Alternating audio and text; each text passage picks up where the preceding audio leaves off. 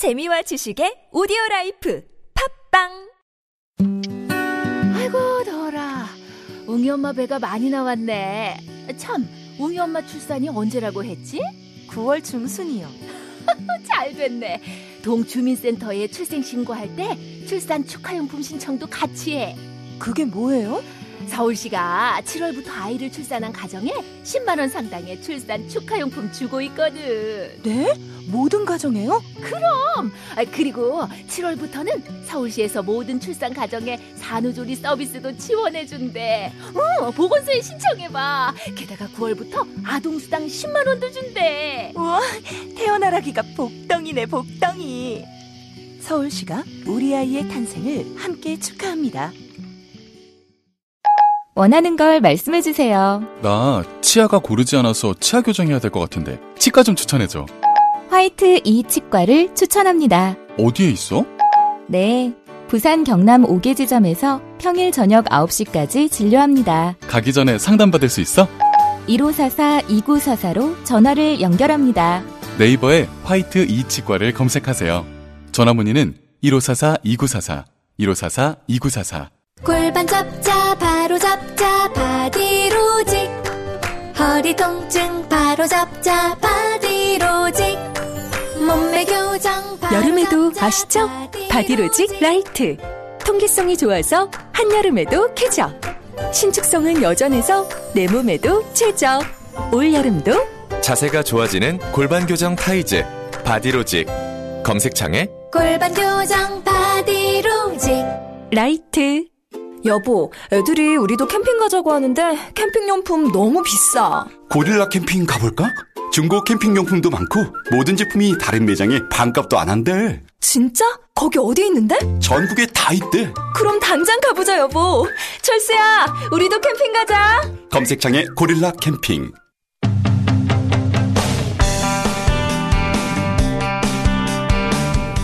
영화 공작 네, 지난번에 감독님 모셨습니다.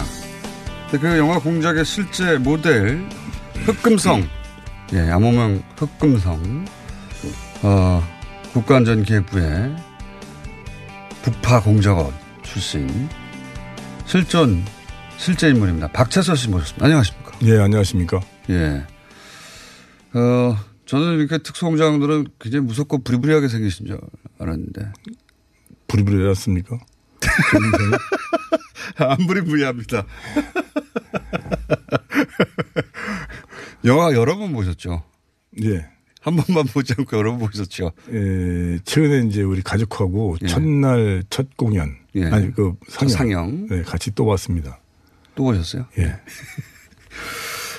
처음에 감독이 찾아와가지고, 예. 어, 이거 영화를 좀 만들어 보자고 했을 때, 예. 사실 선생님 도움이 없으면 못 만드는 거잖아요. 예. 왜, 그래, 만들어 보자 하셨어요? 처음에는 좀 뭐 반대를 했죠. 어. 왜냐면 그 전에도 몇 번, 한 대여섯 번 그런 제의를 해온 적이 있었는데, 어.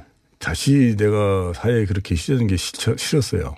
어, 안 했었는데. 이미 충분히 고통 받았다? 예, 아니, 이제 그, 그 자체가 싫었어요. 98년부터 이렇게 그런 제의가 있었는데, 예. 근데 그 수감 생활 때 얘기를 하더라고요. 그래서 네. 그때도 처음에는 그 말도 못 당했죠. 근데 음. 그 다음에 그 제 딸이 와서 아빠 김당 아저씨가 이걸 추천했어요. 그런데 어 그래? 그러면 그냥 무조건 하자. 네. 그 사람이 얘기를 했으면은 다 분석을 판단해서 아, 그러니까. 혹시 본인이 또 정치적으로 이용당할까봐. 네, 그런 염려도 있었고요. 네, 그런 거 싫, 싫다고 하셨는데 이 사건에 대해서 오래 취재했던 분도 어, 추천도 있고 하니까 네. 해보자. 예. 아, 이게 그러니까 이 영화가 왜곡되지는 않을 거다 이렇게 생각하셨군요. 제가 제일 믿는 그 언론 중에 한 사람이 김다은 기자였거든요. 예. 그분이 이 국정원 혹은 뭐 안기부 관련해서 취재를 오래 하셨죠. 네. 예. 그래서 그 부분에 어, 전문 기자가 맞습니다. 네. 그래서 일단 신뢰를 하시게 된 것이고, 어, 영화를 직접, 네, 영화를 보셨을 때 그게 이제 물론 긴 세월을 압축한 거기 때문에, 어, 내용은 뭐 똑같지는 않겠지만, 저거는 좀 마음에 안 드는데 이런 장면 없었어요? 마음에 안 들고 이런 것보다도 난 첫째 그 영화를 두 가지를 생각했어요. 네. 첫 번째는 그때가 이제 아시다시피 박근혜 대통령 시절 아닙니까? 예. 아, 처음 탁수했을 때 영화를? 아니, 처음에 이제 시, 시도했을 때가. 시도했을 때가. 예. 90, 이게 2015년도니까. 예.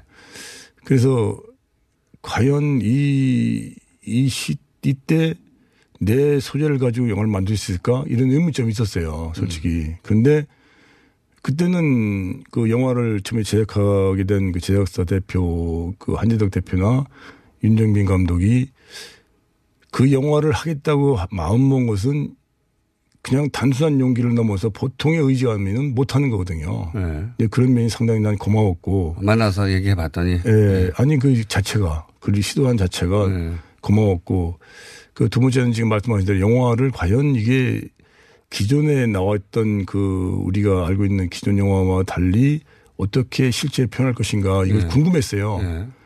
그리고 또 어떻게 연기할 것인가 했는데 영화를 시- 이제 만들고 보니까 내가 기대 이상으로 음. 아, 그, 뭐, 출연진들이 그 연기는 말할 것도 없고, 실제 상황과 예. 실제 공작을 그대로 표현한다면 재미가 없는 거거든요. 예. 긴장만 되지 재미가 하나도 없습니다. 그런데 그걸 영화적인 요소를 가미해서 지금 관객들이 이렇게 호응하게 만든다는 게 아마 윤정빈 감독의 천재성이 거기서 나온 것 같아요. 감독님 칭찬 너무 하시는 거 아니에요? 아니, 그거는 제 솔직한 뭐 제 얘기니까. 저는 솔직히 말씀하면 기대를 안 했거든요. 여러분 이게 네. 아, 처음에 이야기를 어떻게 영화로 할 거야. 뭐 이렇게 네. 생각하셨는데. 그럼 보기와 달리 보기와 달리. 예. 보기 달리 내가 이 윤 감독님이 보기와 달리. 어, 얘는 예. 처음에는 보기는 약간 빈 구석이 많이 있어 보입니다. 네, 처음에 그 영화 시나리오 가지고도 밀당을 많이 했었어요. 그래서 예. 좀 있었는데 그런 걸 넘어서서 영화를 이렇게 만들어냈더라고요. 영화적 재능이 많은 분이죠. 깜짝 놀랐어요. 예. 보기와 달리. 예. 잘 만들었어요. 근데 영화적인 그 완성도나 재미는 그렇고 제 말은 그 내용 영화의 내용 속에 예. 그걸 뭐 극적으로 잘 풀었다 이거 말고 영화의 내용 속에 저거는 사실과는 좀 다른데 라거나 그런 대목은 전반적인 내용이 내가 생각한 이상으로 내가 했던 얘기, 평상시에 내가 주받은 얘기, 그리고 내가 써준 축이 어떤 거는 어 저거 내가 그냥 지나간 말로 한 건데 이런 것까지도 그 내용이 들어있더라고요. 아 잘 압축했다. 예. 그리고 전반적으로. 어 조금 아쉬웠다면은 예. 이윤 감독님의 그 평소 스타일인데 예. 그 앞부분에 이제 만약에 논란이 있더라고요. 예. 앞부분에 너무 좀 이렇게 설명하려고 하는 그런 앞부분 너무 설명. 예. 제가 그래서 앞부분 약간 지루하다고 했는데. 예, 예, 그런 내용들이 좀 저도 약간 좀 오게티가 좀 아쉬운 부분인데 뭐 그리고 감독 윤 감독님 설명. 근데 뒷부분은 굉장히 긴장감 이 어, 그렇죠. 있었습니다. 예. 예. 저도 재밌게 봤고요. 근데 윤 감독님이 이제 실제와 다른 크게 다른 부분이라고 하면 신분이 이제 폭로되었을 때 예. 안기부가 폭로해 버리죠. 자기들이 예, 살려고. 선생님 신분을 폭로했을 때 그때 북한에 있었던 건 아니고 그 남쪽에 있었다. 부분이죠. 네. 이제 그 우리 윤 감독님은 이제 극적 효과를 위해서 네. 북에 있는 걸 했었는데 실제는 그렇게 네. 긴박했었어요. 왜냐하면은 아 긴박은 했었어요. 예, 3월 29일 날 우리가 그 삼성전자 윤그 부회장님을 비롯해서 그, 그 당시 MBC 사장했던 이등렬 사장 예. 그리고 우리 대표는 열, 27명이 예. 판문점으로 들어가게 다 준비가 돼 있었거든요. 아하. 정부 단계 허가도 받고 예. 그 방북증도 받고 교육도 받고 그래서 이제 딱 열면서 MBC에서 그 생방송을 하면서 들어가려고 그렇게 했던 건데 예. 그러면은 그 당시 그 터진 거에 약 일주일 전에 터졌어요. 어. 방북 일주일 전에. 어. 그럼 만약에 우리가 방, 정상적으로 방북한 후에 그 사건이 터졌으면은 저는 말할 것도 없고 그다 27명 전부가 아마 그쪽에 억류돼 있을 겁니다. 그렇겠네요. 네, 상당히 중요한 사건이었죠. 그렇죠. 긴박한 사건이 있었고 어. 그거를 우리 윤민 감독은 그렇게 극적인 요소로 일주일 전이지만 아예 들어간 걸로 하자. 네. 그렇게 바꾼 거군요. 그러고 이제 그 그런 그 막전 막후는 거의 같은 상황에 있었어요. 나머지 막전 막고는 거의 예. 비슷하다. 그 중에서 이제 어, 자세한 내용은 영화를 보시면 아시는데 그 중에서 이 사건은 워낙 알려진 사건이고 중요한 사건이니까 어, 소위 이제 96년에 총선이 있습니다. 예. 총선인데 어, 북측에서 비무장지대에서 어, 도발을 했죠. 예. 당시. 소위 총풍 사건이라고 불립니다. 나중에는. 근데 이게 밝혀지기로 남쪽에서 어, 요청했다는 거 아닙니까? 네. 첫 번째 촉통. 요 사안에 대해서 영화에서는 그렇게 넘어가고 말았는데 어, 영화에서는 두 번째 선생님 막은 어 일에 대해서 이제 길게 나오는 편이고 이 첫 번째 총통에 대해서는 그냥 넘어갔는데 거의 그거는 네. 제가 한미 합동 공략돼 있을 때그 미국 측하고 우리하고 중간에 협조관이라는 사람이 있어요. 네. 그 사람은 한 45년을 미국하고 같이 이렇게 일했던 분이거든요. 예. 그 근무할 당시에 제가 그 우연히 그 미국 측에서 예. 그 첩보를 입수해가지고 제가 인지했던 상황이고 그것을 나중에 이제 그 우리 김당 기자 일행들이 뭐 청와대 막그 재판 붙을 때 예. 제가 이제 그 확신을 가지고 얘기를 해준 것이고 아, 그 CIA하고 같이 예. 작, 작전하셨을 때 예. 알던 사람이군요. 예. 후에 이제 그 이제 북한 애들하고 이제 접촉하면서 예. 그 내용을 더 깊숙이 파봤죠. 그랬더니 네. 이게 바깥으로 드러난 이게 우리나라에 드러난 이유가 보니까 북쪽에서 불만 때문에 그랬더라고요. 아하. 그 원래 그런 사건을 이렇게 총풍을 일으켜주면은 예. 그 다음에 그 어떻게 하겠다는 그 대가. 가 있었는데 예. 약속된 대가에 반도 안 온 거예요. 아. 그러니까 불만을 붓고 그것을 이제 흘린 거더라고요. 아하. 그런데 여기 또 약속을 더 주겠다는 약속을 다 안 지킨 이유는 또 뭐냐면은 본인들이 여기서 요구한 쪽에서 요구한 대로 또 다 안 해준 거예요, 북에서는. 아하. 근데 내가 왜 예를 들어서 총을 열 발 쏘라는데 다섯 발밖에 안 쐈다든가. 예를 들어 그렇게 한 거죠. 서로 간에 이제 약속을 안 지킨 거예요. 아하. 이 그게 이제 그 과정에서 이게 불거져 나온 거더라고요. 그게 총풍이고 예. 그런데 이제 그거보다 훨씬 더 중요한 게 어, 97년 다음 해죠. 97년에 어, 김대중 전 대통령이 당선된 그 해 대선 그때 우리는 몰랐지만 영화를 보면 남쪽에서 400만 달러를 주고 예, 400만 달러를 주고 어, 휴전선에서 그리고 그리고 서해 5도에서 어, 거의 국지전을 일으켜 달라. 뭐 이런 정도의 내용이 오가는 걸 선생님이 그걸 막아냈어요. 결국은 내용상. 그 예. 내용 좀 자세히 해줘. 그 전후 과정이 어떻게 됐는지. 그, 그리고 그- 국지전이 어떤 규모였는지 요구한 게. 아마도 우리 윤민민 감독은 그 국민들이 받는 그 충격을 고려해서 아마 400만 달러를 이렇게 그 축소시켜 얘기를 상징적으로 얘기를 같습니다. 아, 그래요? 네, 400만 근데 달러가 넘어요? 현장에서는 그와 비슷한 현금을 건넸고 아, 건넨 게 400만 달러고? 네, 그건 가까운 액수를 건넸고요. 네. 주고 그 다음에 만약에 이렇게 얘기를 했어요. 그 휴전선 일대에서 네. 전 휴전선에 걸쳐서 전쟁에 준하는 상황을 만들어 달라. 이야. 그와 같은 것은 90년도 그 총선 때도 이렇게 요구했던 사항인데 그냥 판문점에서 일개 중대가 그냥 무력시만 조금만 해줘 버린 거죠. 네. 근데 그것을 내가 이제 이 북한이 이게 만만치 않아요. 그 왜 그랬냐 했더니 그렇게 뭐 요건들을 해줘가지고 그 김영삼 정부 압승하게 되면 자신감 때문에 자기들하고 남북 대화 하는데 뻐겁다 이거예요. 그러니까 어. 적당히만 해주겠다 이렇게 했던 거예요. 그게 첫 번째 정풍이고. 네, 그냥 두 번째 그 전면전을 요구했어요? 네. 사실상 거의? 그러니까 전면전에 준하는 전면전에 저- 준하는 네, 그런 그 긴장감을 만들어 달라는 것이 이제 공식적인 얘기했었고 그렇게 했을 경우에 전면전에 준하는. 예, 그럴 경우에는 이쪽에서 그 제시한 액수가 1억 달러였었어요. 1억 달러를 그 저 보상금으로 주겠다. 이렇게 1억 이제, 달러요? 예, 1억 달러를 예상했던 저 제했던 거죠. 그런데 그런 얘기를 아마 우리 윤감 영화에서 너무 충격이 있을 것 같으니까 아마 상징적으로 현실감이 400만 너무 달러, 없을 것 같아서 뺐을 수도 있겠네요. 네, 400만 달러를 주겠다 이렇게 약속했던 것 같아요. 그 영화보다 훨씬 극- 극적이었네요, 그게 실제는. 어, 극적이었었고 또 그것이 어 그 당시 저는 이 여기 나오는 이참사라든가 강참사라든가 그 권민이라든가 이런 그 북에도 엘리트 그룹도 있거든요. 당연히 있겠죠. 예, 그 사람들하고 이제 얘기를 많이 했죠. 네. 이런 상황에서 만약에 김대중 대통령이 후보가 당선된다면은 너희들이 바라는 그런 상황이 오지 않는다. 오히려 김 후보도 사람인데 너희들이 그렇게까지 방해하는 상대에 대해서 개인적인 감정이 없겠느냐. 그 정책으로 분명히 반영된다. 너희들은 원망 아니다. 어, 북쪽에는 그렇게 했는데도 김대중 대통령이 당선돼봐라 후보가 당시 예. 당선돼봐라 그러면 남북 관계가 좋아지겠냐. 그렇죠. 그렇게 이제 북쪽은 설득을 하셨고 예. 그 1억 달러를 그때 얘기를 하고 보상으로 이제 그 후 보상으로 1억 달러 현금 1억 달러 그때 국회의원들이 영화 속에서는 갔는데 예, 국회의원들이 했습니다.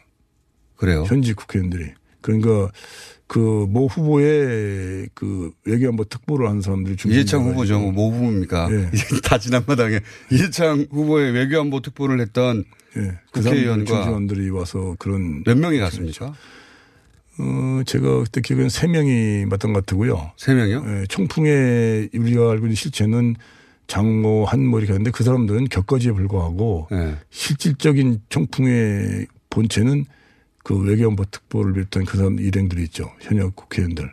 현역 국회의원들이 그러면 그 사람들이 북경으로 날아갔습니다. 예, 북경 장성 호텔에서 장성 호텔에서 만나서 안병수 강덕수를 만나서 공식을 요청한 거죠. 그때 이미 400만 불에 해당되는 현금은 줬고 거의 음, 400만에 가까운 돈. 가까운 돈을 줬고 네.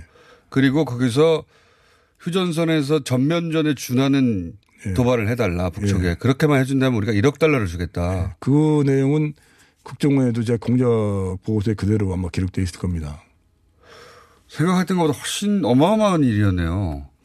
문제는 이제 그런 그 내용을 예. 나중에 그 이대성 파일이 터진 다음에 그 국정원에서 그 이대성 파일이라는 이대성 파일이라는 건 이제 선생님을 간첩으로 몰았던 결국 이중 간첩으로 몰았던 예, 이중 간첩으로 몰았던 그때 그거죠. 98년도 그 사건이 나고 해서 국정원에서 그 내용을 조사를 했거든요. 예. 그 저도 들어가서 이제 그 조사 응해서 좀 해주고 했었는데 다른 건 다 근거에서 나- 관계자들이 사업 처리를 받았는데 그 사항에만 빠졌어요. 그 당시. 아, 그 당시. 그 사항만 고3들만 쪽 빠져가지고. 고3들은 빠졌어요? 네, 빠지고 나머지 세 명만 이제 재판에서 무죄 판결을 또 받았죠. 덧가지에 불과하다고 네. 말씀하신. 왜냐하면 그 사람들은 근거가 없는 거예요. 음. 북에서 들었다는 얘기밖에 없잖아요. 그렇죠. 그럼 나보고 이제 그 중앙지법 그 담당 검사가 수차례 증인 좀 나와달라고 하더라고요. 네. 그래서 저도 한 번 정도 하도 그래서 그 중앙검찰청 그 전문까지 갔었어요. 네. 갔다가 다시 돌아왔죠. 아, 이게 지금 이 상황이 끝났는데 또 그 사람은 승자가 됐는데 내가 또 다시 그 증언을 해가지고 이 사람들을 영어의 몸을 만드는 것은 내가 좀안될 것 같아서 해서 내가 돌아왔거든요. 너무 정치에 엮이는 것 같기도 하고. 네, 그런 것도 있고 했는데 하여튼 그, 그 몸통이 빠져버려, 빠져- 빠져버려가지고 나중에 그것이 아마 내가 알기는 김당 기자가 이렇게 보고를 한 것 같은데 그 여론을 통해서 대통령이 알, 알게 됐죠. 음. 그래서 아마 내가 알기는 그게 이종찬 원장이 조기에 퇴진하는 그런 원인이 됐고 그 뒷얘기를 들어보니까 이종찬 원장하고 당시 국정원장. 바로 그, 예, 그 당시 국정원장하고 네. 그 몸통에 있는 그 그분하고 아마 알싸던 관계였다. 그래서 아마 그 분야를 완전히 그 조사에 그런 뒷얘기가 또 있군요. 네, 빼고 보고도 안 하고 그래서 1억 달러 주고 휴전선에서 전면전에 준하는 도발을 해달라고 얘기 주겠다고 하며 예. 도발을 그 요구했던 그 세 명의 주요 핵심 인사 그 중에서 특히 외교안보 특보 예. 그분이 인척 관계여서 조사 과정에서 빼앗은 거 아니냐 이런 의혹이 있었다. 알짜는 관계라고 이렇게 하더라고요.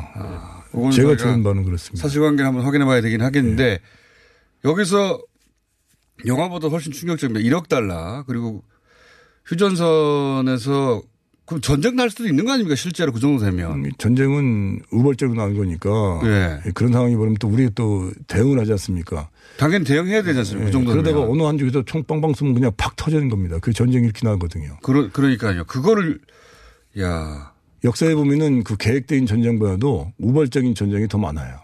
이쪽에서 쏘면 이쪽에서 안쏠 수가 예, 없거든요. 그렇죠. 그러다 보면 전선에서 그러니까 전쟁 나도 상관없다. 사람이 죽어도 우리가 이 정권만 잡으면 된다. 이런 거 아닙니까? 그런데 북한 쪽에서는 그렇게 설, 북한 쪽에다 대고 그렇게 설득하셨어요. 아, 이거 지금 김대중 대통령, 당- 김대중 후보가 막 앞서고 있는데 이렇게 이렇게 해도 김, 김대중 후보 당선되면 그 남북 관계가 좋겠냐 이렇게 말씀해서 설득하셨고 그리고 남쪽도 막아야 될 거 아닙니까? 그거 어떻게 막으셨어요?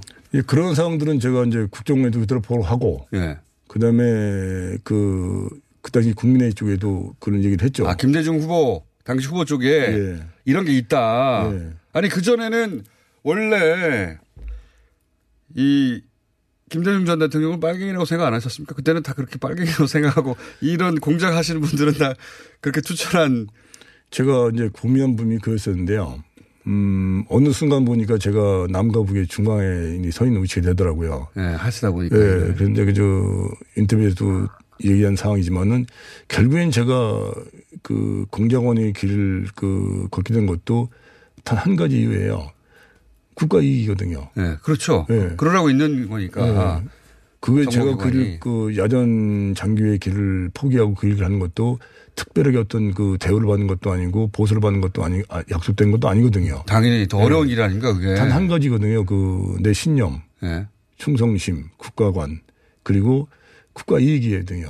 그래서 그럼 내가 과연 어떻게 하는 것이 국가 이익인가 한 가지만 생각하자 해서 그럼 국가 이익이라는 것은 국민이 원하는 후보, 또 우리 적이 반대하는 후보, 단순하게 결론이 나오더라고요.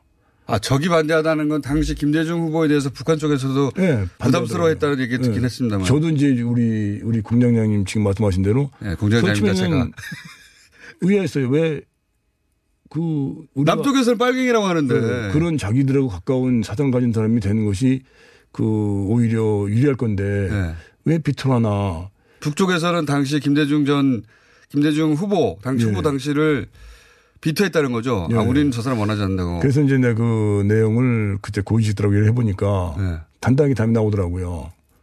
김대중 군 지금까지 지금 말씀하신 대로 빨갱이 용무자로 몰려가지고 남쪽에서 당선이 되면 박정희 같이 반대로 자기 그 어떤 그 정당성을 회복하기 위해서 강경한 방공체를 쓸 확률이 있다. 아, 북한의 분석으로. 예. 네. 두 번째는 이 사람이 국제적인 인물이고 상당히 정치를 노예한 사람이기 때문에 자기들이 상대하기가 버겁다. 아. 부담된다. 이런 것이고 또 한 가지는 그 대내적으로 북한이 계속 김대중 선생 민주사라고 했는데 네. 갑자기 김대중을 비하할 수 있는 또 비방할 수 있는 명분이 없다는 겁니다. 북한 쪽에서. 예, 또 한 가지는 마지막 지금 우스갯소리로 키가 김정일 위원보다 크다는 거예요. 예. 그러니까 그것도 하나의 그 이유를 대더라고요. 그래서 아, 그래서 남쪽에서는 빨갱이라고 공격받고 북쪽에서는 아, 저렇게까지 빨갱이라고 공격받는데 예. 정권을 잡으면 빨갱이 아니라는 걸 보여주기 위해서 더 강력한 더- 방공주사를 취할 수 있다는 거죠. 아, 그런 분석을 북쪽에서 하고 있었기 때문에 북쪽에서도 원하지 않는 후보였다. 예. 제일 원하지 않았어요. 세 명 중에서. 아, 그래요? 예. 그러니까 이해창, 이인재, 김대중 당시 세 후보 중에 예. 제일 원했던 후보는 누굽니까? 제일 원했던 분가 이인재 후보 있었고 두 번째가 이제 뭐 더말것 없이 이- 이해창 후보는 그 친일 그 선친의 친일 경력을 들어가지고 어, 북한에서 예, 이해창 후보는 친일 선진 경력이 있기 때문에 안 되고 예, 이인재 제- 후보는요. 인재부는 뭐 키도 뭐 똑같다고 하더라고요. 네, 그리고 또 그 당시 내가 키도 똑같다. 예, 어, 그런 것도 따지는군요. 예, 그래도 이제 뭐 가장 또 청와대에서는 또 이인재 후보를 또 밀었지 않습니까? 그러니까 당시 김영삼 예, 대통령이. 청와대하고는 또 그렇게 또 경험이 돼 있었고 또 웃기는 게 대통령이 임명한 국정 그러니까 안기부장은 또 이해창 씨를 밀고 있고 이- 예. 그 상황이 좀 이- 웃긴 상황이 그때 벌어지더라고요. 안기부에서는 이해창 후보를 밀고 이해창. 후보를 밀었지 않습니까? 음. 물, 아니, 그 안기부는 정치를 하면 안 되는데 실제로는 저 김대중 후보를 밀고 예. 우리나라 그 당시 그렇게 됐어요. 그런데 이제 왔다 갔다 하면서 보니까 이렇게 복잡하게 돌아가는데 북한은 또 원하지 않고 복잡하게 돌아가는데 국가 이해 관점에서 전쟁 나면 안 되는 거죠. 예. 안 되는 거고 아니 북이 싫어하는 후보인데 그동안 쭉 생각해왔던 빨갱이 후보여서 안 된다는 것도 그때 사실은 북쪽이 없어진 거네요. 그, 그렇죠. 그 사고를. 그래서 그거를 그러면 김대중 후보 측에 처음에 얘기했을 때 안 믿었을 거 아닙니까? 이 정도 어마어마한 일을. 안 믿죠. 그러니까 소식, 소식이 누구도 안 없더라고요. 믿었을 것 같아요. 소식이 없더라고요. 그래서 정동영 의원한테 그 얘기를 했었는데 당시 대변인이었죠. 예, 네. 6월 초순 경에 내가 이제 MBC 부근에 있는 카페에서 한두 시간 동안 그런 얘기를 했거든요. 저기 안 믿겠죠. 소설이라고 생각했죠. 예, 아마 근데 그때 이제 내가 전반적인 그 일정을 얘기를 했어요. 이렇게 이렇게 해서 앞으로 이렇게 될 김대중 후보를 낙선시키기 위한 작전이 시행될 것이다. 어. 했는데 그 첫 번째가 오익제 월북을 내가 언급했거든요. 아, 오익제 시- 예, 오익제 월북이 실현되면은 예. 그때 본격적으로 이제 행동이 들어가는 것이다. 이렇게 얘기를 해줬는데 아. 제가 8월 달에 아자 그 광고 때문에 그 평양에 들어가 있었거든요. 그 망령대 가니까 그 백남신 북한 그때 외무장 나중에 외무 외무상을 했죠. 그 백남신이하고 오익재가 거기 와 있더라고요. 이미 월북이 됐군요. 예, 뭐 소, 소개를 해 주는 거예요. 그리고 어, 그럼 기념사진 한번 찍으시다고 악수하고 이제 기념사진을 찍었어요. 일부러 이제 그 증거를 가져오려고. 그럼 나중에 이제 10일 동안 일정 마치고 나와보니까 뭐 나와니 뭐 난리가 난 거죠. 그때부터. 아, 그러니까 이제 오익제 월북이 바로 이제 시작한다는 그 공자가 그게 시작한다는 맞은 거예요.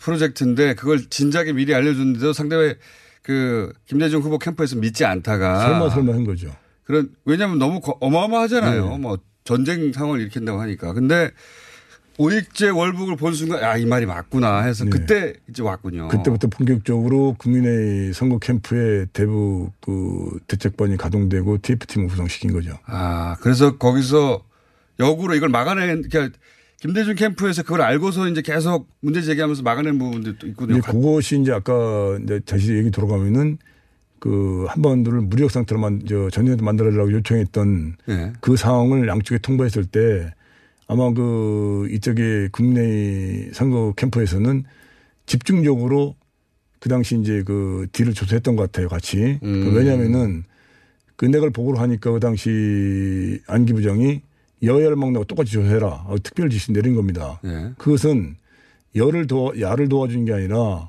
국정원이 한 일에 멋대로 나 통제밖에 놓은 그는 용서하지 않겠다는 그런 의지였었거든요. 그래서 그분도 조사를 받았어요. 예. 그래서 보사를 받을 것이다 이렇게 통보를 해주니까 국내 쪽에서 그 주변에 있는 호텔이나 안가를 다 포진하면서 이제 했는데 르네상스에서 그 사람이 두 차에 걸쳐서 조사를 받는 걸 확인한 거죠. 예. 확신을 가지고 이제 그때부터 국내 쪽에서 막 공격을 하기 시작했어요.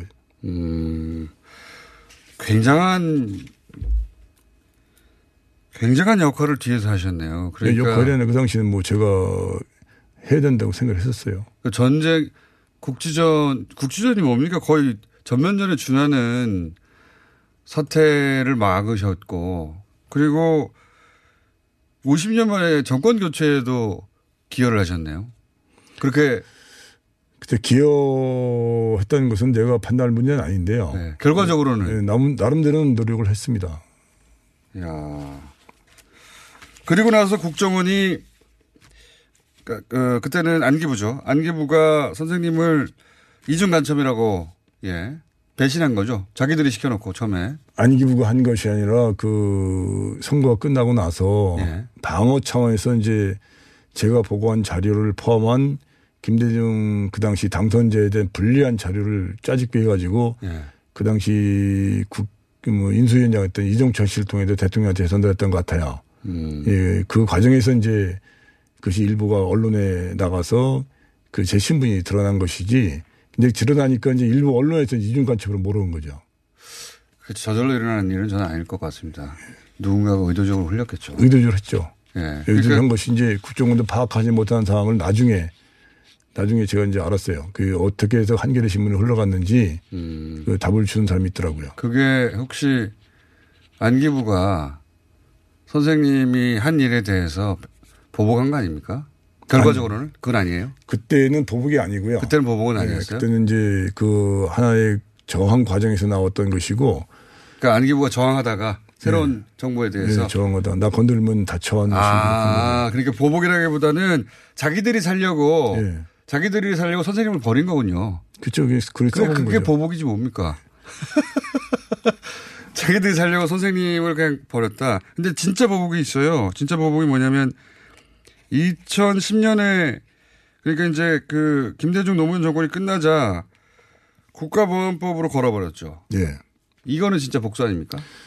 그 이제 2004년, 2005년 예. 횟수는 2년이고 실지는 기간은 1년이 채 안 되는 기간에 그 당시 노무현 대통령이 취임하고 나서 경색된 남북 관계를 좀 풀어보자. 예.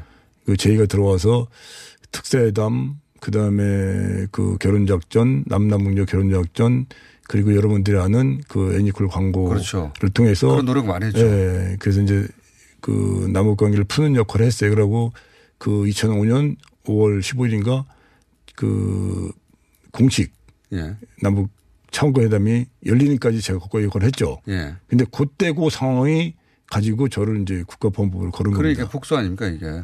뭐 복수도 했었고 그다음에 자기 영역을 너무 침범하니까 아, 국정원 선거- 입장에서 네. 그- 그런 것을 MBC에 있는 김모 기자 그다음에 KBS 정모 기자를 통해서 한 세 차례 네차에 걸쳐 제가 경고를 받았어요. 어, 그 국정원에서 가보지 마라. 네, 당신에서 이렇게 하고 있으니까 예.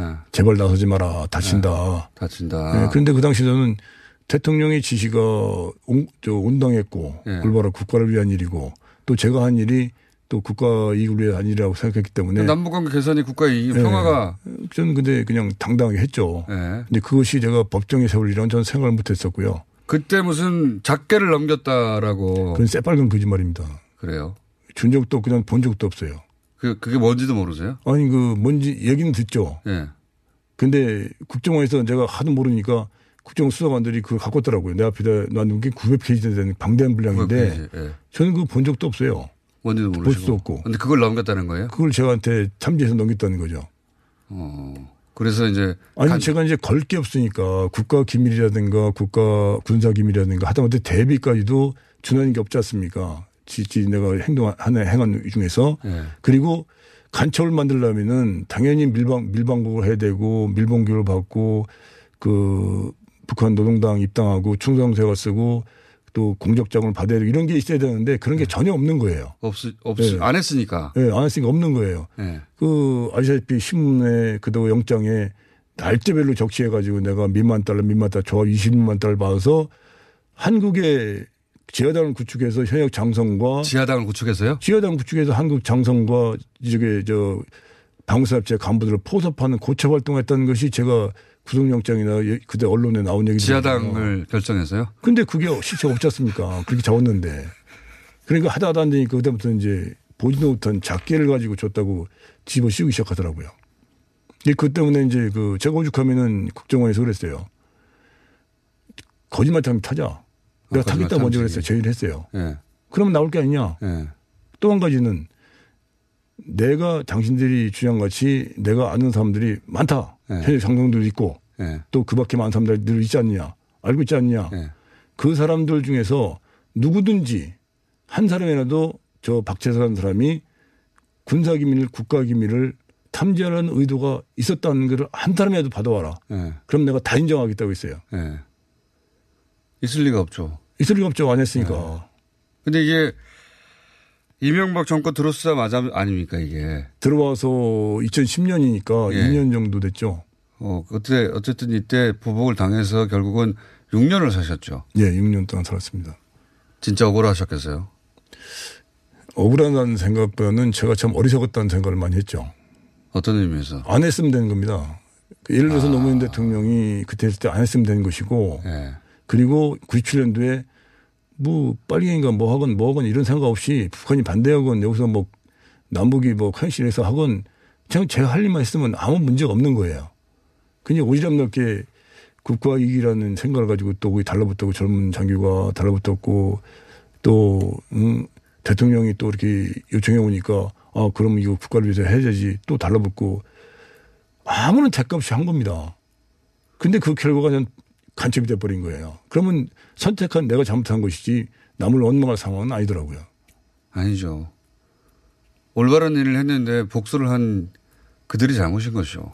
지금 와서 이제 바- 밝혀집니다만은 어, 공작의 실제보다 박채서 씨 만나고 있습니다.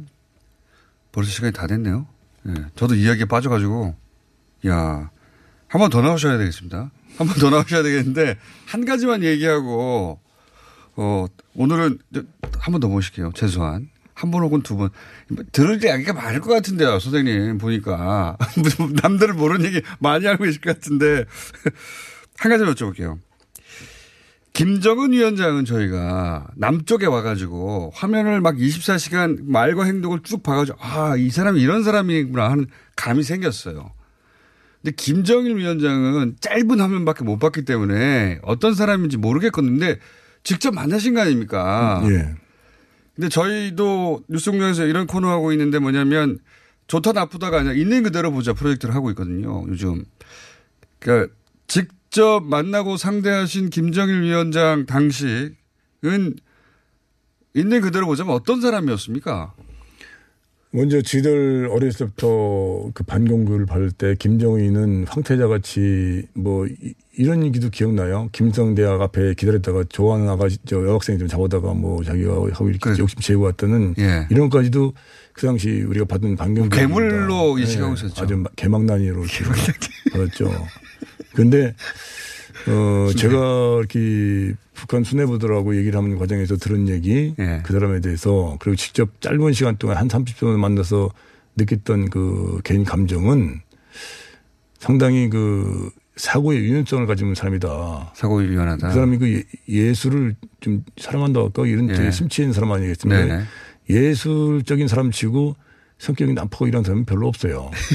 예. 근데 근데 기- 첫째는 그 결단력 있는 사람입니다. 내가 이렇게 얘기를 하면은 예. 광고 문제에도 바로 흔쾌히 결단을 내더라고요. 음. 그리고 기타 다른 문제에서도 마찬가지고 그리고 본심을 드러내놓고 딱 나한테도 부탁하면 부탁하고 음. 도와달라는 건 도와달라고 얘기를 하고 첫째 말하는 데서 일목요연하게 얘기를 해요. 아 논리적이에요? 예, 논리적에 같은 말을 되풀이하는 것보다 그 말을 그 끌어나가더라고요. 음. 예, 그런 그 순간순간 그 단면을 보면서 예, 지들 이제 그 공작원은 특징적으로 예. 상대방이 얘기하는 거 이런 것을 캐치해 내거든요. 그런 걸. 그런 훈련을 많이 받으셨으니까 어떤 다른 사람인지. 것보다 이제 본능적으로 그걸 잘 음. 캐치를 하기 때문에 더 관심 있게 봤죠. 예.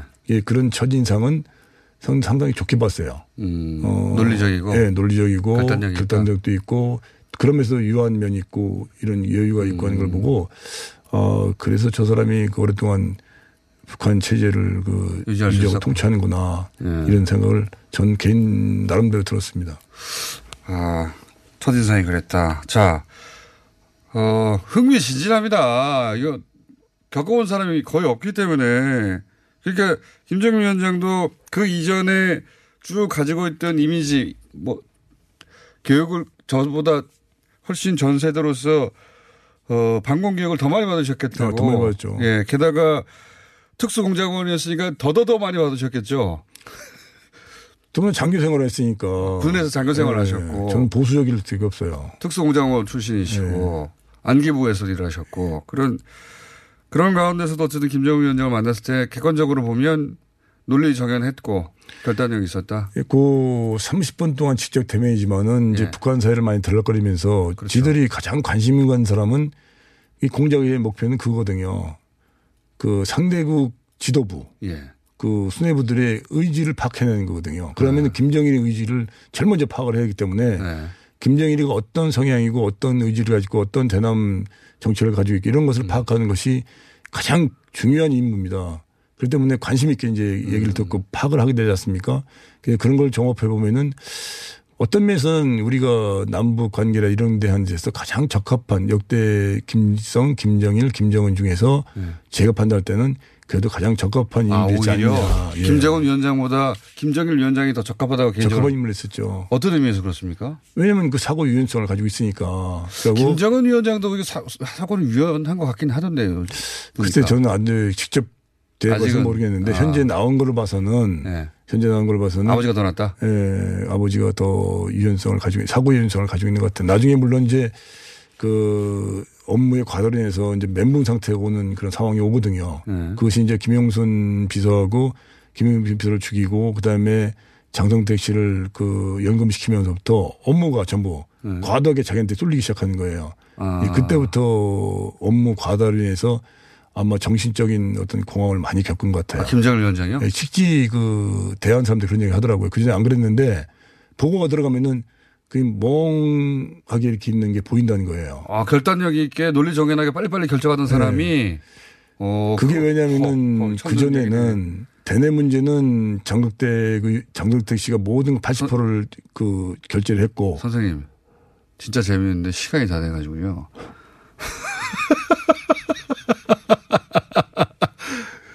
선생님 제가 약속드리는데 제가 원래 한 번 더 초대하겠습니다 해놓고 몇 달 있다가 초대하는 경우도 많거든요.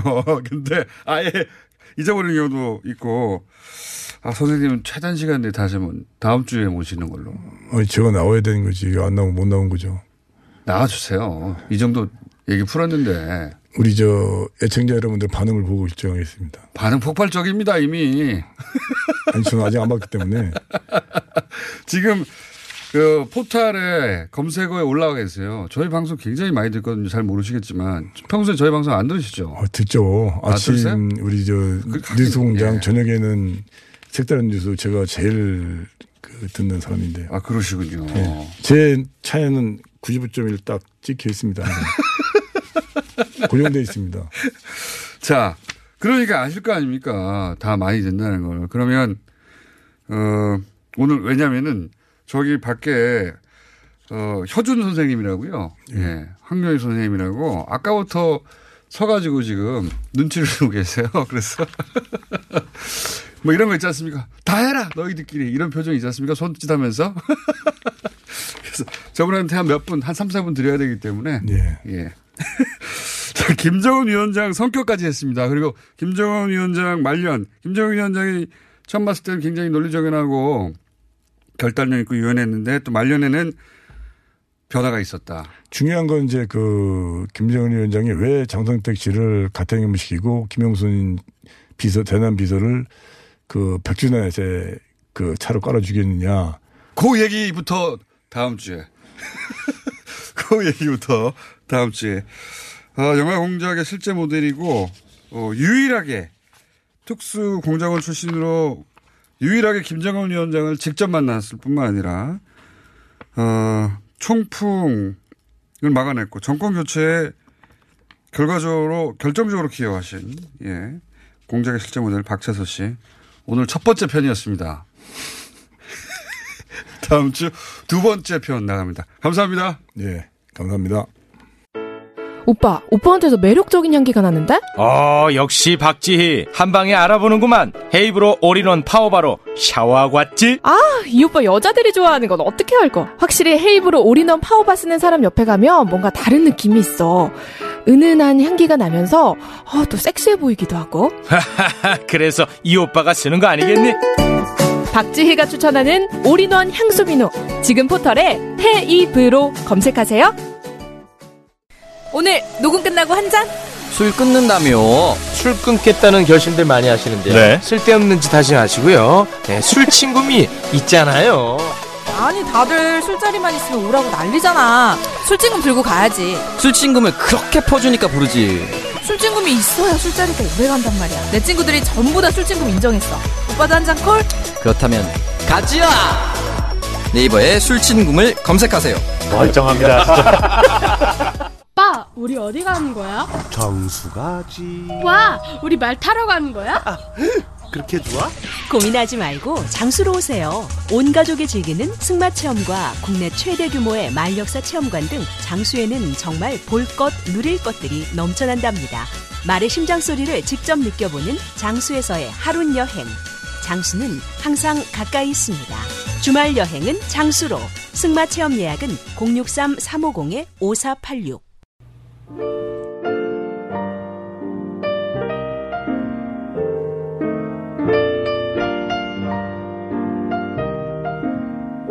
예. 흑금성 박채서 씨 문자가 쇄도하고 있습니다. 다시 꼭 나와달라고. 그럴 수밖에 없습니다. 너무 흥미진진합니다. 예. 꼭 모시겠고요. 그리고 노형희 변호사님 너무 매력적인 카리스마네요. 네. 저희도 모시려고 합니다. 어, 그리고 원종우 과학 코너 다음 주에 또 빠지면 분노한다. 원종우 씨가 보낸 것 같네요. 네. 여기까지 하겠습니다.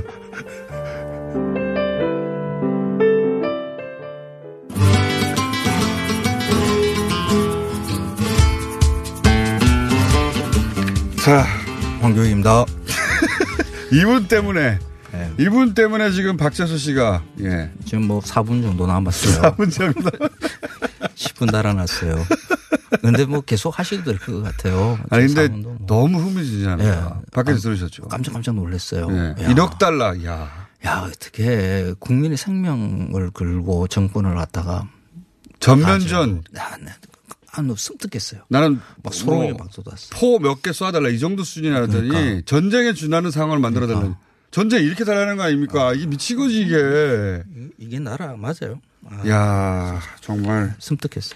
근데 그게 또 이분이 중간에 역할을 해가지고 그 막아줬다는 것도 네. 너무 드라마틱하고. 그러죠. 예. 네. 근데 지금 아. 이 이야기 계속 해야 돼요. 제 아니요? 코너인데. 오늘 주제 뭡니까?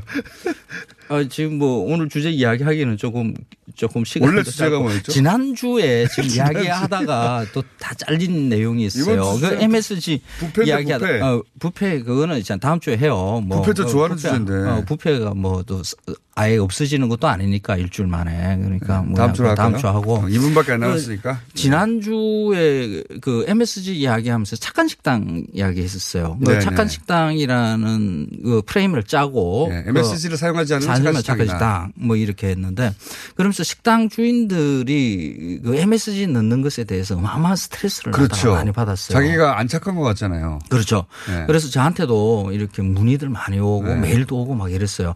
어, MSG를 넣어야 되는데 이거 넣으면 그럴 것 같아서 못 썼다. 그래서 대신 뭘 하면 좋겠냐 아, 그런 그렇죠. 거. 그래서 어, 제가 낸 답은 그렇죠. 어, 식탁 위에 그냥 MS 를 올려놔라 통을. 어, 그래서 손님이 알아서 그렇게 넣고 하는 게 그걸 어떻게 했느냐 그랬는데 아. 사실 그렇게 실행을 하는 데가 아, 그 말로 해서 좀 이렇게 몇 군데 이렇게 음. 생기기도 했었어요. 지난번 말씀하시기를 MSG라는 게 이미 과학적으로 인체 음. 어 우리가 그 최근에 보도되고 이제 선전된 것만 그렇죠. 나쁜 게 아니다. 그렇죠. 그 예. 시약처에서도 만큼 먹어도 괜찮다라고 이야기를 한 물질이거든요. 출발이 어딥니까? MSG에 대한 공포가 만들어진 게. 그거는 오래됐죠. 뭐 1970년대에 미국에서부터 이제 만들어진 뭐 먹으면 뭐 머리가 아프다 그러거나 어. 뭐 중국 음식 증후군 뭐 이러면서 만들어진 것인데 어 이거로 해서 텔레비전에서 나오는 그 요리사들도 MSG 쓰는 것을 아예 본 적이 없죠. 과학보다. 더 무서운 게 사회 인식이니까요. 그렇죠. 그냥. 그래서 어 외식 사업으로 아주 큰 돈을 버신 분들 이런 분들도 이제 텔레비전에 나와서 요리를 갖다가 열심히 하시는데 네. 그분 그 식당들 가면 MSG 다 넣는 거 그냥 그 책에서도 MSG 넣는 거 이런 거다 돼 있거든요. 그분들이 네. 쓴 책에도 그런데 방송에서는 MSG 넣는 거 안 보입니다. 음. 아, 아예 MSG를 넣는 순간 그 요리사 뭐 그런 분들은 다 착하지 않은 그렇죠. 실력이 어, 없는. 프레임 이게, 일종의 이게 프레임 짜기 같은 거 이런 게 만들어져 있는 거거든요. 그게 이제 대량으로 한 번 유통되고 나면 뒤집기가 어렵습니다. 그렇죠. 근데 네. 이런 일들로 그러니까 착한이라는 어 식당에다가 착한 착하지 않은 이런 것을 붙이는 이런 일이 온당한 일인가? 그러니까 잘 한번 생각을 음. 아니, 해봐야 돼요. 예를 들어서 명백히 인체 유해하다고 과학적으로 판정난 거를 몰래 사용한다. 그건 뭐 당연히 안 착하다고 할 수 있는데. 그렇죠. 우리가 지금 세간에 유통된 어떤 납, 그 뭐랄까요. 정보 혹은 뭐 어, 그런 나쁜 인상만큼 음. 그렇죠. 실제로는 MSG가 나쁘지 않은데. 그렇죠. 그렇게 몰아가고 있고 그거에 그렇죠. 대해서 반론을 하면 마치 화학 조미료를 어, 옹호하는 것처럼 하- 그렇죠. 해서 아무도 그 얘기를 못 하고 있기 그렇죠. 때문에. 그래서 저 방송 출연하시는 그 요리사 여러분들한테 네. 특히 외식업소를 경영하시는 그 요리사 여러분들한테 제가 이 이야기를 꼭 드리고 싶어요. 음. MSG 넣으세요. 그냥 식당에서 하시던 것처럼 그걸 아, 방송에서 그러면서 사실은 이게 인체에 나쁘지 않다고 시각청에서도 아무리 먹어도 나쁘지 않다고 검증된. 것이고. 자연에 존재하는 그렇죠. 거다. 이 착한이라는 그 프레임에 갇혀 가지고 원래 하던 것을 갖다가 하지 않고 이렇게 어, 하는 것도 이것도 그 별로 좋은 일 아니거든요. 오히려 이게 이게 착하지 않은 일일 수 있어요. 그게 소극적 사기죠. 그렇죠. 네. 그리고 그 방송 PD 작가. 여러분들 이런 분들도. MSG 안녕. 거 그냥 보여주세요.